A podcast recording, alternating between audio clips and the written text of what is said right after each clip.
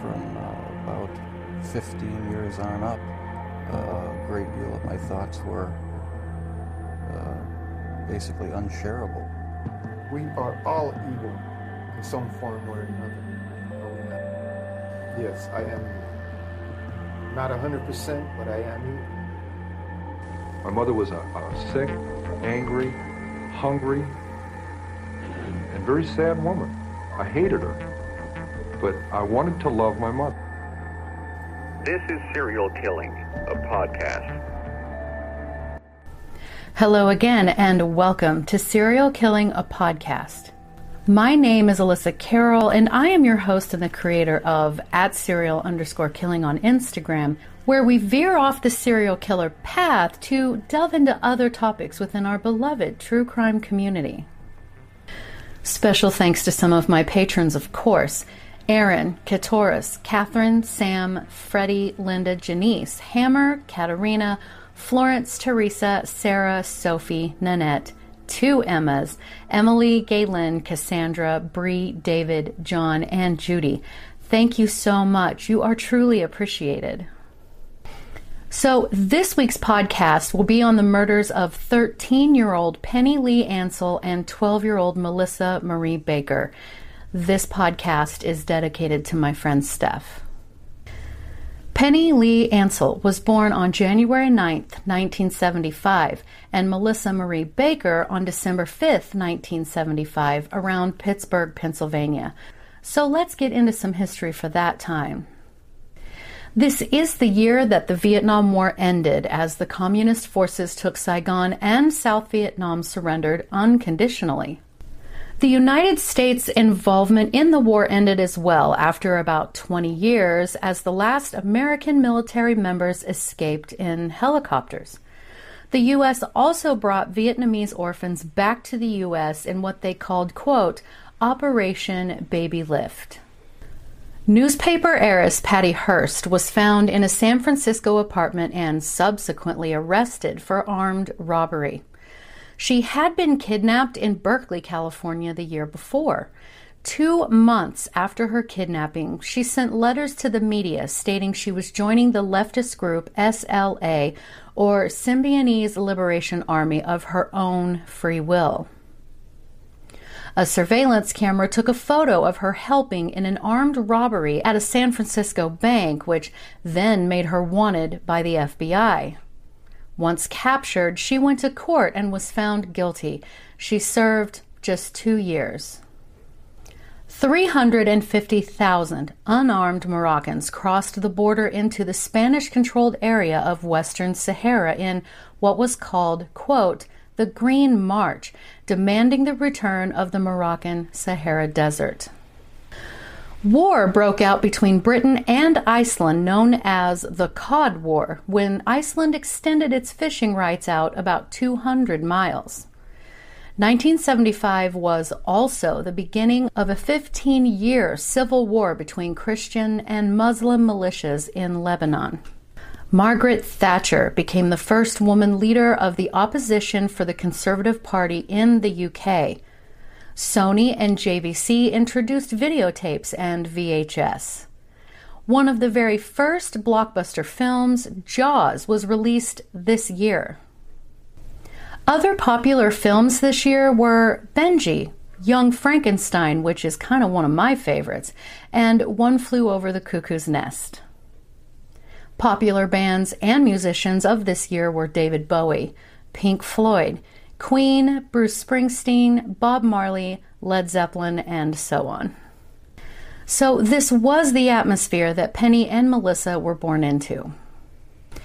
While there wasn't much information to be found about their early childhoods, Penny and Melissa were both members of the junior high school band and were described as best friends, according to neighbors and people who had known them from school. The former vice president of East Allegheny Junior High School said the girls were, quote, average students who seemed pretty well adjusted, end quote. They caused no issues at school whatsoever that I could find, and the staff and other students liked the girls very much.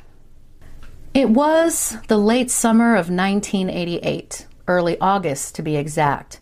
Melissa lived with her mother, Holly Payne, and stepfather Nicholas in East McKeesport, but she was spending time that summer with her father, Joseph Baker, in Irwin, Pennsylvania, just southeast of Pittsburgh.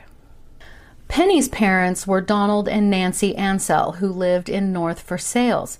She had a sister, Donna, and two half siblings, Kip and a Bridget, was listed in one source, but I didn't see that name listed anywhere else with any of the other family members on Facebook or anything, so I'm not sure about that one.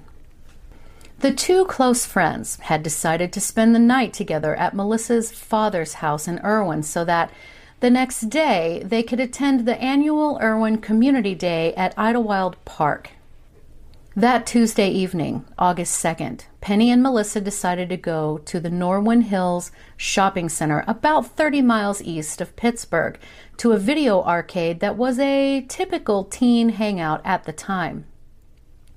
Melissa's grandmother had agreed to pick the girls up at 10 p.m. sharp, and they were told not to leave the shopping center. And again, both were described as good girls. There didn't seem to be any worry about that. Around 8 p.m. that night, the girls randomly met two young men 18 year old Stephen Mignana, I hope I pronounced that correctly, and 20 year old Michael Gianta. Probably butchered that one too, I apologize. But let's take a look at these two. So, Michael was born in 1967, and that's really all I could find out about him. Going through the newspaper archives around that area produced basically nothing. Suffice to say that he appeared to be at least a decent young man. And then we have Stephen. He was born September 5th, 1969. According to the Pittsburgh Press, he had been a local paper boy for years. He was described as very quiet and a bit of a loner with a very troubled home life.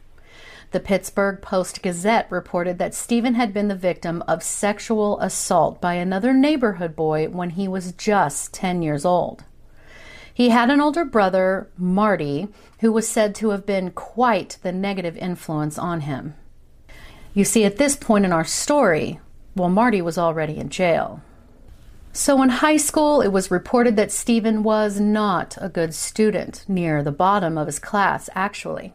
He finished his senior year three credits shy of the requirements and therefore would have had to attend summer school to make up those credits to earn his diploma. The then high school vice principal stated, quote, To my knowledge, he didn't do it, which is referring to the summer school. Basically, his problem was that he didn't have any real direction in life. He didn't know where he was going. Nothing seemed to motivate him. He just didn't care. End quote. He also reported that he was at least a minor disciplinary problem and used to skip classes, but he said he wasn't known to get into fights at school. If he did get into it with a teacher, it was stated that he went out of his way to actually apologize, that in the end he was respectful and courteous, usually to the staff.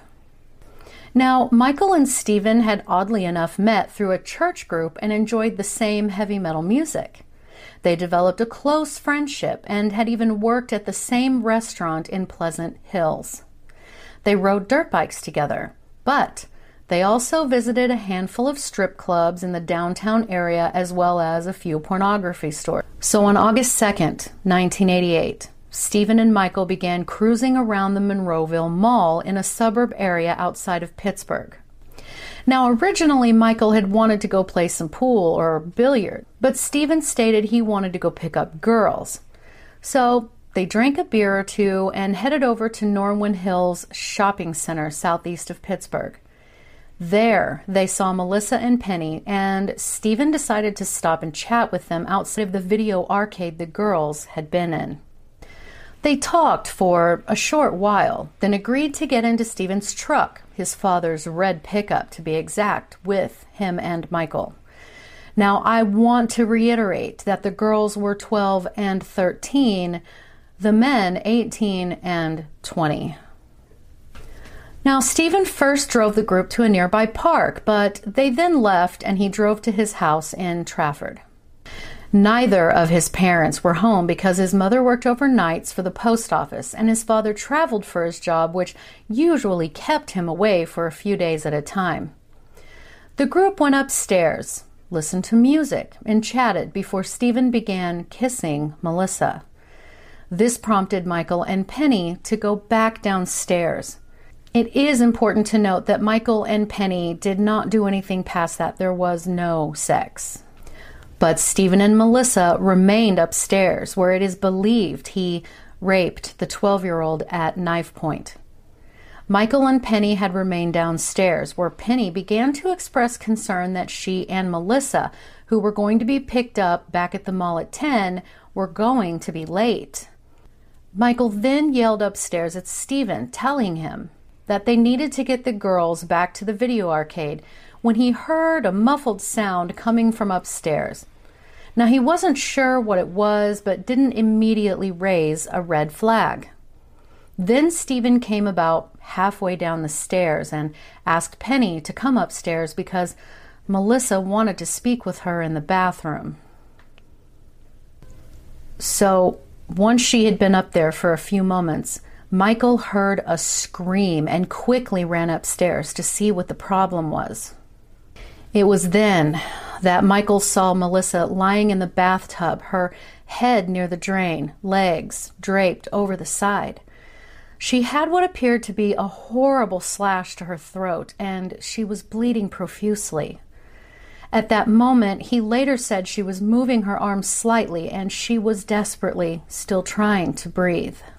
He looked up and saw Stephen carrying Penny down the stairs, and he asked Michael to help him, telling him his hands had been forced in killing Penny because she, quote, knew too much. Michael said to him, quote, I can't do that, and in a state of shock left the house. Not knowing exactly what to do and terrified in the moment, as any one of us would be, Michael began walking down the road and made it a few blocks down to a local convenience store. He then called his house in hopes that one of his parents would be home, but there was no answer. He then began asking customers who were there to give him a ride back to his area, but they all refused. He later said that he believed it's because he looked so upset or shook up. So he took off on foot again and eventually came to the Trafford Bridge. He was nearly halfway across when he heard a vehicle pull up behind him. He didn't have to look to know it was Stephen. He asked if he could give Michael a ride home. And of course, he didn't want to get into that truck with him because he knew the bodies were in the back bed of that truck. But he was terrified of Stephen at that point and figured his options were to run take the chance of Stephen running him over, jump over the bridge, or get in the truck. And so he got in. Michael later testified that Stephen, once they began driving, broke down into tears, saying he couldn't believe what he had done. And predictably, of course, Stephen didn't actually drive toward Michael's house. Rather, he explained to Michael that, quote, I've got to dump these bodies, end quote expecting Michael to help him. They drove down a more secluded road, and Michael refusing to even touch the remains, Stephen disposed of the bodies over a forested hillside. Michael later said, quote, I told him I couldn't touch the bodies because it would make me sick. I watched him pull both bodies out of the truck and kick them over the hill. End quote. Stephen then partially covered the remains and left. Luckily, he then actually drove Michael to his home, where he discussed plans for the next day with his friend. He begged him not to turn him in and ended the conversation with, quote, I love you, end quote. Stephen then left and went on to clean the bed of his father's truck out. Back at the shopping mall, when the grandmother returned to pick the girls up, she quickly realized they were nowhere to be found. She became frantic and called the parents, who then, in a panic, called friends, teachers, anyone that they could think of that might have any idea where the girls were. The parents then called the police to report the girls missing. So Michael, once inside his house, saw that his parents were home and told them what had happened, and they promptly took him to the police station to report it. The police immediately went out to not only search for the bodies with Michael along to help show them the exact location, but they also went out looking for Stephen. Once they were in Stephen's town, it wasn't hard to spot him driving his father's truck. Stephen saw them approaching and began to try to escape as a police chase ensued. Finally, at 3:30 a.m., the chase ended when Stephen pulled into his own driveway. Other officers had already surrounded the house, and Stephen was immediately arrested, taken into custody. He was charged with two counts of criminal homicide now, he did willingly show the police where the murder weapon, which happened to be a hunting knife, was in the house. Michael was not arrested or charged with anything. So during questioning, Stephen did admit to murdering the girls, again telling them exactly which knife he had used. And while he felt he had thoroughly cleaned all of the blood up that he could find, police were still able to find blood stains on the bathroom rug and in the back of his father's truck. The blood, of course, matched that of the blood types of both girls. Another find during the search of the house was a satanic Bible in Stephen's room. According to sources, the night of the murders was the eve of a devil worshipping holiday known as the Satanic Revels. So that got me curious, and I decided to dig and see what this satanic holiday was all about. Now, the only sources that I could find it on, at least during a general search, were on highly Christian websites. On the site nowfaith.tv, it stated that August 3rd was indeed a holiday called Satanic Revels and that it was a sexual holiday where the let's say, three main orifices that are generally used during copulation are celebrated, and the victim would have to be females between the ages of 7 and 17. Another site, insightfulfoundation.co.uk, has a quote, ritual abuse calendar, and on it, August 3rd, it cites the same information as the previous site.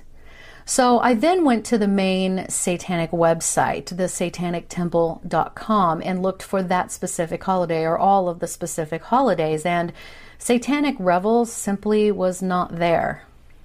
I did an all over general search for the term Satanic Revels on that site, and it does not exist, at least on their official website. So I'm just throwing that out there. Make of it what you will. The investigators questioned Stephen about him possessing a satanic Bible, and he admitted that he was studying the religion.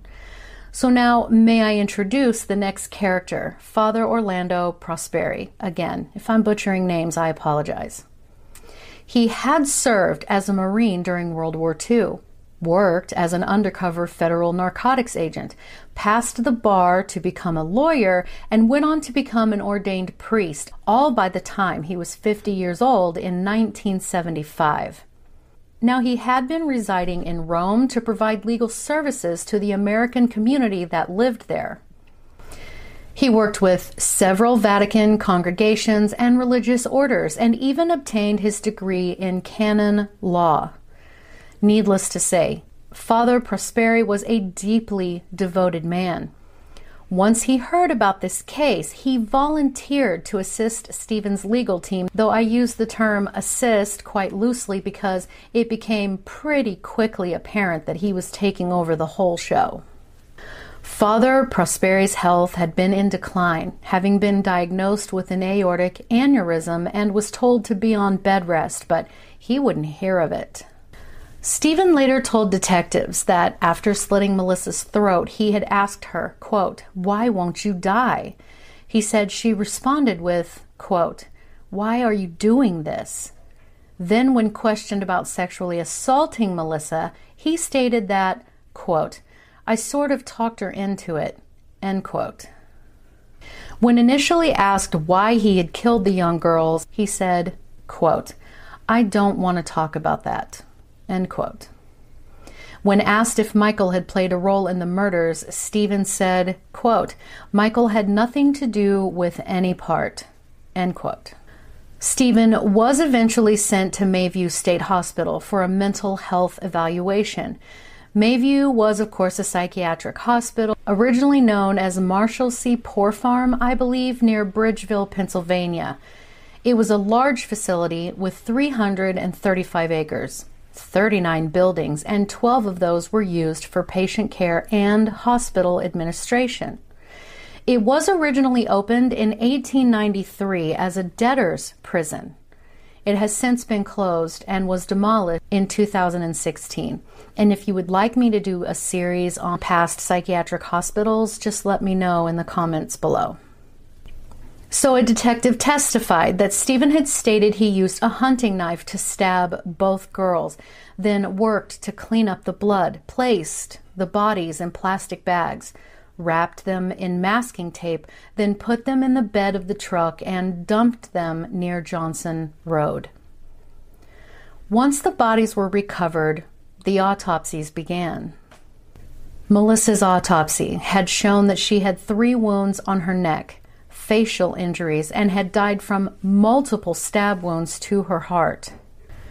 She also, unfortunately, showed physical signs of rape, such as vaginal lacerations, and contusions, as well as a ruptured hymen. So clearly, it was not the consensual act that Stephen had said it was, and not that it could have been. She was 12 years old. Penny's autopsy showed that she had died from the neck wound that had cut through her jugular vein and larynx. She too had been stabbed in the heart. There didn't appear to be any signs of sexual assault, though. She had, however, managed to rip out a small handful of Stephen's hair, and that was found clutched in her hand during the examination. You go, girl. Stephen was formally charged additionally with rape and statutory rape. During the trial, it was observed that Stephen appeared to be apathetic during the proceedings.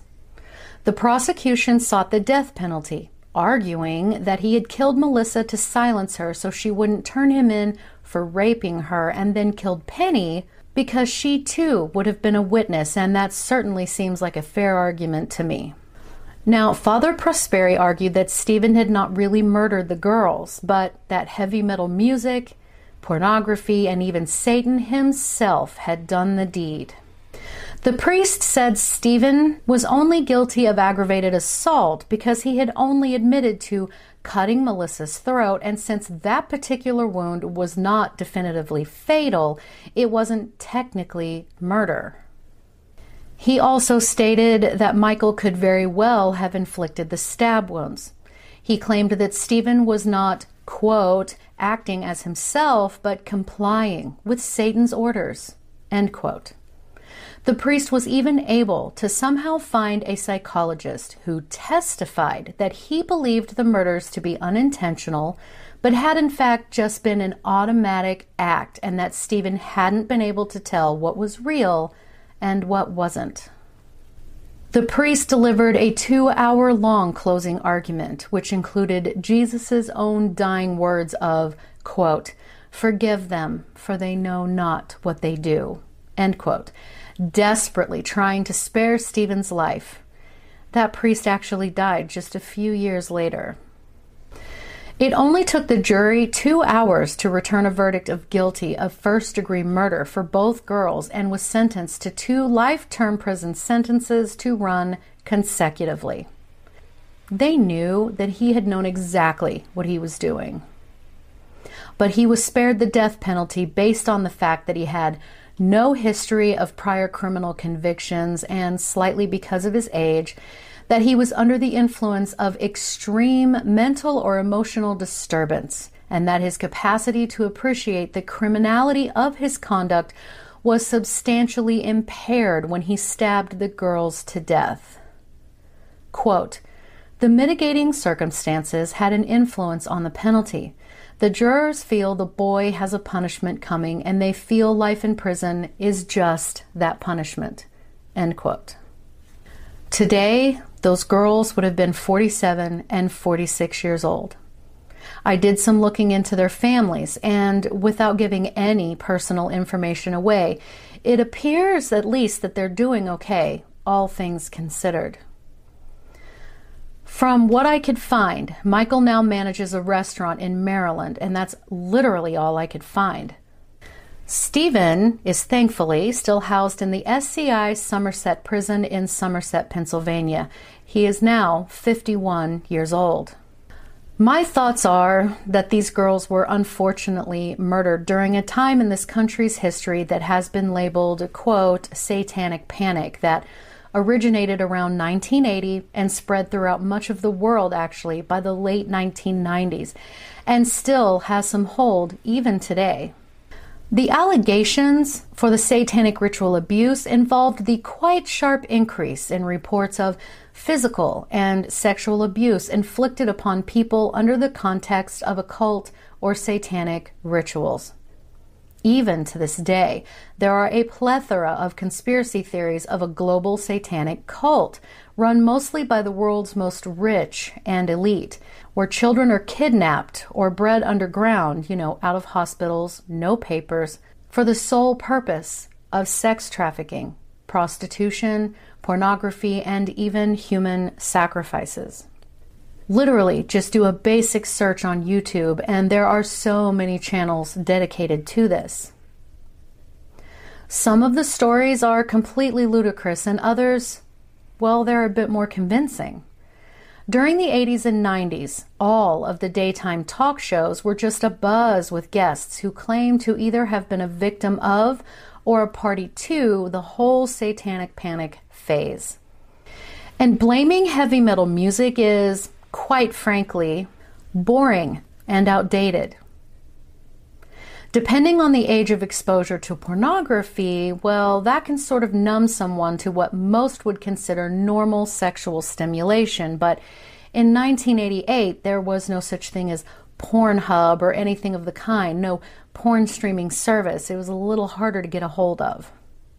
I believe that the urge must have already been there, and his environment, though we have little concrete information to base that idea off of, was the catalyst for his murders. I do not believe that heavy metal music pushed him to kill, nor do I think pornography did it either. I don't think the biblical Satan himself controlled his mind and moved his hand to kill. But tell me, what do you think? You can leave me a comment below if you're watching, or you can DM me on Instagram at serial underscore killing. You can always email me at serialkillinginstagram at gmail.com. And as always, thank you so much for listening. I appreciate every single one of you because I know you could be listening to anyone else, but you chose me. That is awesome. And again, this is dedicated to Steph. I, I really hope that I did it justice. Thanks, everyone. Have a great day.